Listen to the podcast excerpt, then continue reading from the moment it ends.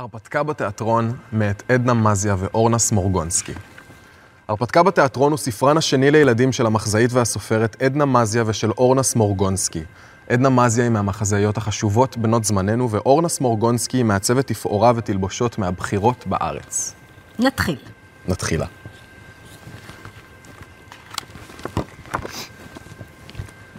יותם ילד מאוד ביישן. כשהוא פוגש אנשים זרים, מיד הוא משפיל את העיניים. ואם הם שואלים אותו, איך קוראים לך? או בן כמה אתה? הוא מסמיק ושותק. אולי בגלל זה יותם מוקסם כל כך מדודה אלישבע. דודה אלישבע היא שחקנית בתיאטרון. היא יכולה להופיע לפני אלף אנשים זרים בלי להתבייש בכלל. יותם אוהב להתארח אצלה ואפילו מסכים להישאר לישון. כשהוא מגיע, היא מיד פותחת את ארגז התלבושות, והם מתחילים לעשות הצגות. מקס ומוריץ, זוג החתולים, הם הקהל, שבדרך כלל נרדם. יותם ודודה אלישבע מחלקים תפקידים, הוא דוקטור דוליטל והיא נמרה פצועה, או שהוא טרזן והיא שימפנזה קטנה, או שהוא רובין הוד והיא אישה ענייה. כך או כך, בסופה של כל הצגה, יותם תמיד מציל את דודה אלישבע. כי יותם אולי ביישן, אבל בהצגות ובמשחקים הוא מאוד הרפתקן. בערב שבו מתחיל סיפורנו, יותם האביר מציל את אלישבע הנסיכה מציפורני הדרקון, והשניים יושבים לסעוד את סעודת הניצחון. לפתע מצלצל הטלפון. הלו? אומרת דודה אלישבע ומוסיפה, ארוך ומטלטלת בפראות את ראשה. יותם, יותם צוחק כמו תמיד כשדודה אלישבע עושה פרצופים, אבל מתברר שהפעם זה לא משחק כלל. הדודה המבולבלת שלך שכחה לגמרי שיש לה ערב הצגה בתיאטרון. היא אומרת, אין זמן אפילו לנשום, צריך לזוז. ומה איתי? שואל אותם בדאגה. אתה עם דודה אלישבע באש ובמים, היא אומרת, וקורצת לו את הקריצה הסודית שלהם. ואז חוטפת אותו בזרועותיה, וכגוף אחד הם דוהרים למטה. עיניו של יותם נדלקות, הוא מריח את ריח המסעיר של ההרפתקה. חכה על המדרכה! מצווה דודה אלישבע וקופצת אל אמצע הכביש. היא מנופפת בידיה וברגליה וקוראת בקול, מונית! הצילו! אבל במקום מונית, עוצרת לידה מכונית משטרה עם אור מהבהב ושני שוטרים עם אקדחים מתקרבים אליה. יותם כבר מתכנן לזנק קדימה כשפתאום דודה אלישבע יורדת על ברכיה ואומרת אה, בבקשה, שוטרים טובים, קהל גדול מחכה לי בתיאטרון, אסור לי לאכזב אותו. אולי תסכימו לקחת אותנו לשם? כבר בכניסה דודה אלישבע מכריזה בקול גדול. אוי, סליחה שאיחרתי. הייתי כלואה בטירה עם דרקון. הנה האביר שהציל אותי, יותם מלך העולם. כל אנשי התיאטרון מחייכים אליו, אבל יותם מתבייש, כמו תמיד הוא מתחבא מאחורי הגב של דודה אלישבע. אתה תשמור ליד הדלת בזמן שאני מחליפה בגדים. אומרת לו דודה אלישבע ונבלעת בתוך חדר ההלבשה. יותם עומד על המשמר, ועכשיו, כשכולם שוב עסוקים ואף אחד לא שם לב אליו, הוא מעז סוף סוף להסתכל סביב. לרגע, נדמה לו שנקלע למסיבת תחפושות. נסיכות ואבירים רצים הלוך ושוב כאילו פרצה שרפה, עד שאישה עם פנים חמוצים צצה בקצה המסדרון וצועקת כמו גננת, צלצול שלישי, כולם לעלות לבמה! המסדרון מתרוקן בן רגע. יותם נשאר לבדו עם האישה החמוצה, שעכשיו מתקרבת אליו באיום ונובחת אל עבר החדר. אה, גם הוד מעלתה, הגברת המאחרת. ליבו של יותם דופק חזק, אבל הוא לא זז מהדלת, עד שמתוכה פורצת עיקרה הצעירה, ורק כשיותם שומע את קולה, הוא מבין שזו דודה אלישבע. מאחורי הקלעים שקט דרוך. כולם ממתינים לתחילת ההצגה. דודה אלישבע מסדרת לי אותם כיסא בין הקלעים. מכאן תוכל לראות אותי כל הזמן. היא לוחשת ומוסיפה. מי אחיין האחיינים? ויותם משיב בחיוך, יותם מלך העולם. רועמת האישה החמוצה. היא יושבת מול לוח מלא בכפתורים ומחלקת הוראות כאילו היא מפקדת. ואז משתרר חושך מוחלט. נשימתו של יותם נעתקת. אט-אט עולה האור. ציוצי ציפורים נשמעים במרחק, ומולו נפרס יער אמיתי שבקצהו ארמון. אביר עם סוס יוצא מבין העצים, ואחריו צועדים עוד שני אבירים נושאי חרבות. והנה, באה לקראתם היקרה הצעירה. היא מדברת בקול מוזר. יותם מרגיש דקירות של בהלה. אולי זאת לא דודה אלישבע. אבל אז, כאילו שמעה את המחשבות שלו, היא קורצת לו את הקריצה הסודית שלהם. הרבה דיבורים שומע יותם, אבל את רובם הוא לא מבין. אט-אט עיניו נעצמות. בום, בום, בום! קולות פטיש מתערבבים בחלומו של יותם. הוא מתעורר בבהלה, היער נעלם כאילו בלעה אותו האדמה. במקומו צץ חדר גדול, ובתוכו יושב מלך על כיסא גבוה. בום, בום, בום, הוא מכה בפטיש. ומישהו צועק, בית המשפט כולם לקום! ולפתע, שני שומרים גוררים פנימה את דודה אלישבע, ידיה כפותות מאחורי גבה, פניה חבולים, בגדיה קרועים, יותם כופה במקומו. ליבו הולם כמו קטר, בזמן שישן הם תפסו אותה. הוא נרדם על המשמר. דודה אלישבע בצרה. הוא כמעט פורץ בבכי, אבל מצווה על עצמו להתאפק. יש לו משימה. הוא חייב להציל את הדודה אלישבע. אבל איך יעשה את זה לבדו? הרבה אויבים מקיפים אותה, והמלך לא מתערב לטובתה. להפך, הוא מדבר אליה בבוז, ולמה אף אחד בקהל לא עוזר לה? גם האישה החמוצה יושבת לה כאן ומחייכת. איך לא הבין את זה קודם?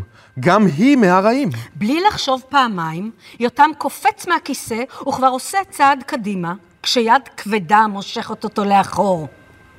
לאן אתה חושב שאתה הולך? היא לוחשת, והפנים החמוצים מתקרבים אליו. לשום מקום. הוא עונה. מה היא חושבת שיגיד לה? הרי הוא יודע טוב מאוד מי היא באמת. יותם חוזר לשבת ובשקט מתכנן את מבצע ההצלה.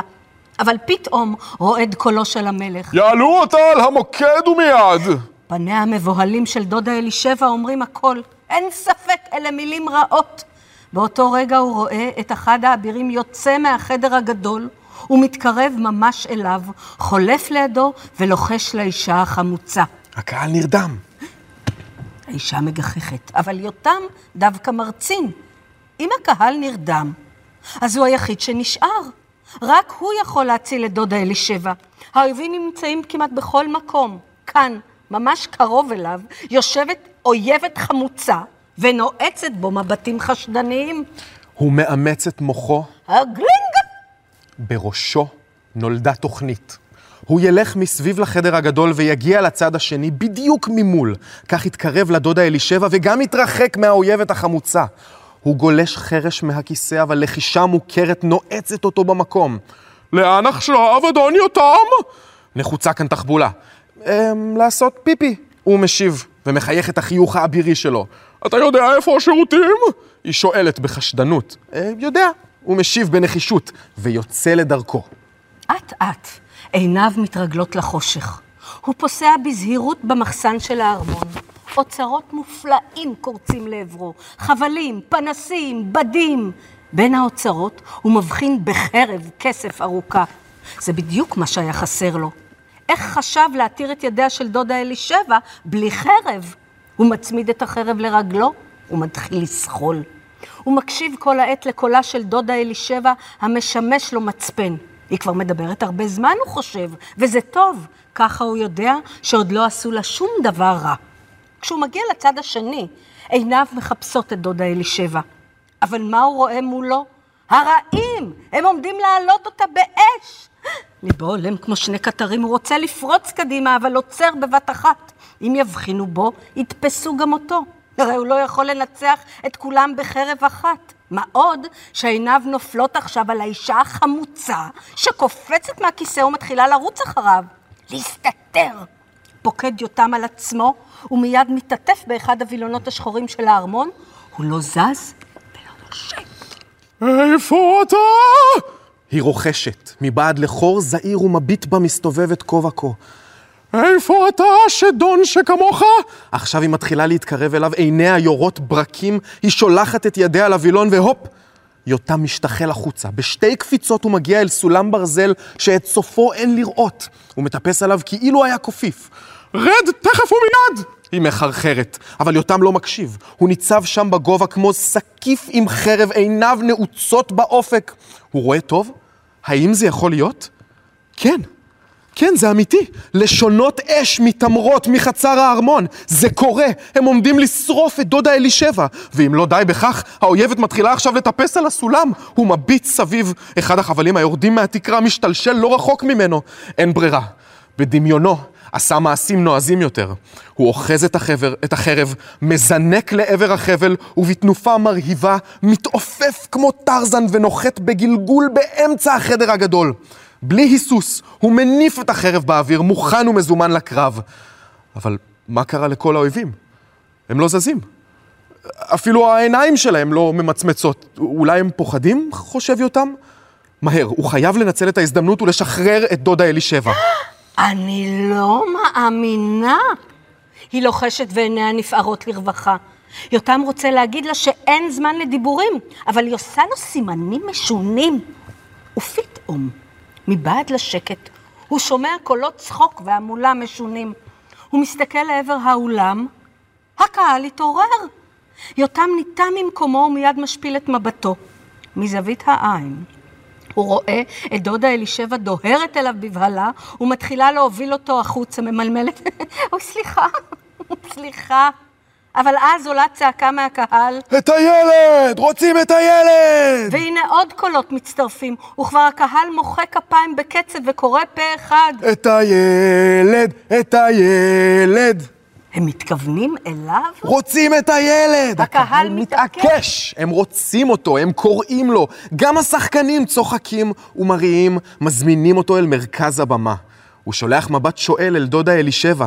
לא מנומס לסרב לקהל. היא לוחשת לו, ועדיין הוא מהסס, עד שמבטו נתקל באישה עם הפנים החמוצים, שפתאום נהיו מתוקים. אפילו היא מחייכת מאוזן לאוזן ומסמנת לו להתקרב. וכך, יותם מעז להביט הישר אל ים של פרצופים צוהלים, ומרגיש איך הבושה נושרת ממנו כמו בגד מגרד. ללא היסוס הוא רץ קדימה, רוקע ברגליו, שולף את החרב, ואז חוצה את הבמה בשרשרת מרהיבה של גלגולים. בהיפוך האחרון הוא נעמד ומניף את ידיו לניצחון. גל חדש של תרועות מחריש את אוזניו. ואם לא המסך שירד פתאום, הוא היה עושה גלגולים גם לאחור. באותו לילה, יותם מתקשה להירדם. באוזניו עדיין מצלצלות תרועות הקהל ובראשו חולפים שוב ושוב הרגעים המתוקים שבהם עמד לפני כולם בלי להתבייש. אבל מה יהיה מחר? הוא שואל את עצמו בדאגה. האם מחר יחזור להיות יותם הביישן? מכיוון שאין לו תשובה, הוא שואל את דודה אלישבע. אתה יודע מה אמר על זה פעם איש חכם ושמו שייקספיר? משיבה דודה אלישבע? הוא אמר, כל העולם במה, וכל האנשים הם שחקנים. אז גם אתה שחקן. מחר, מחרתיים, תמיד שחקן במשחק החיים.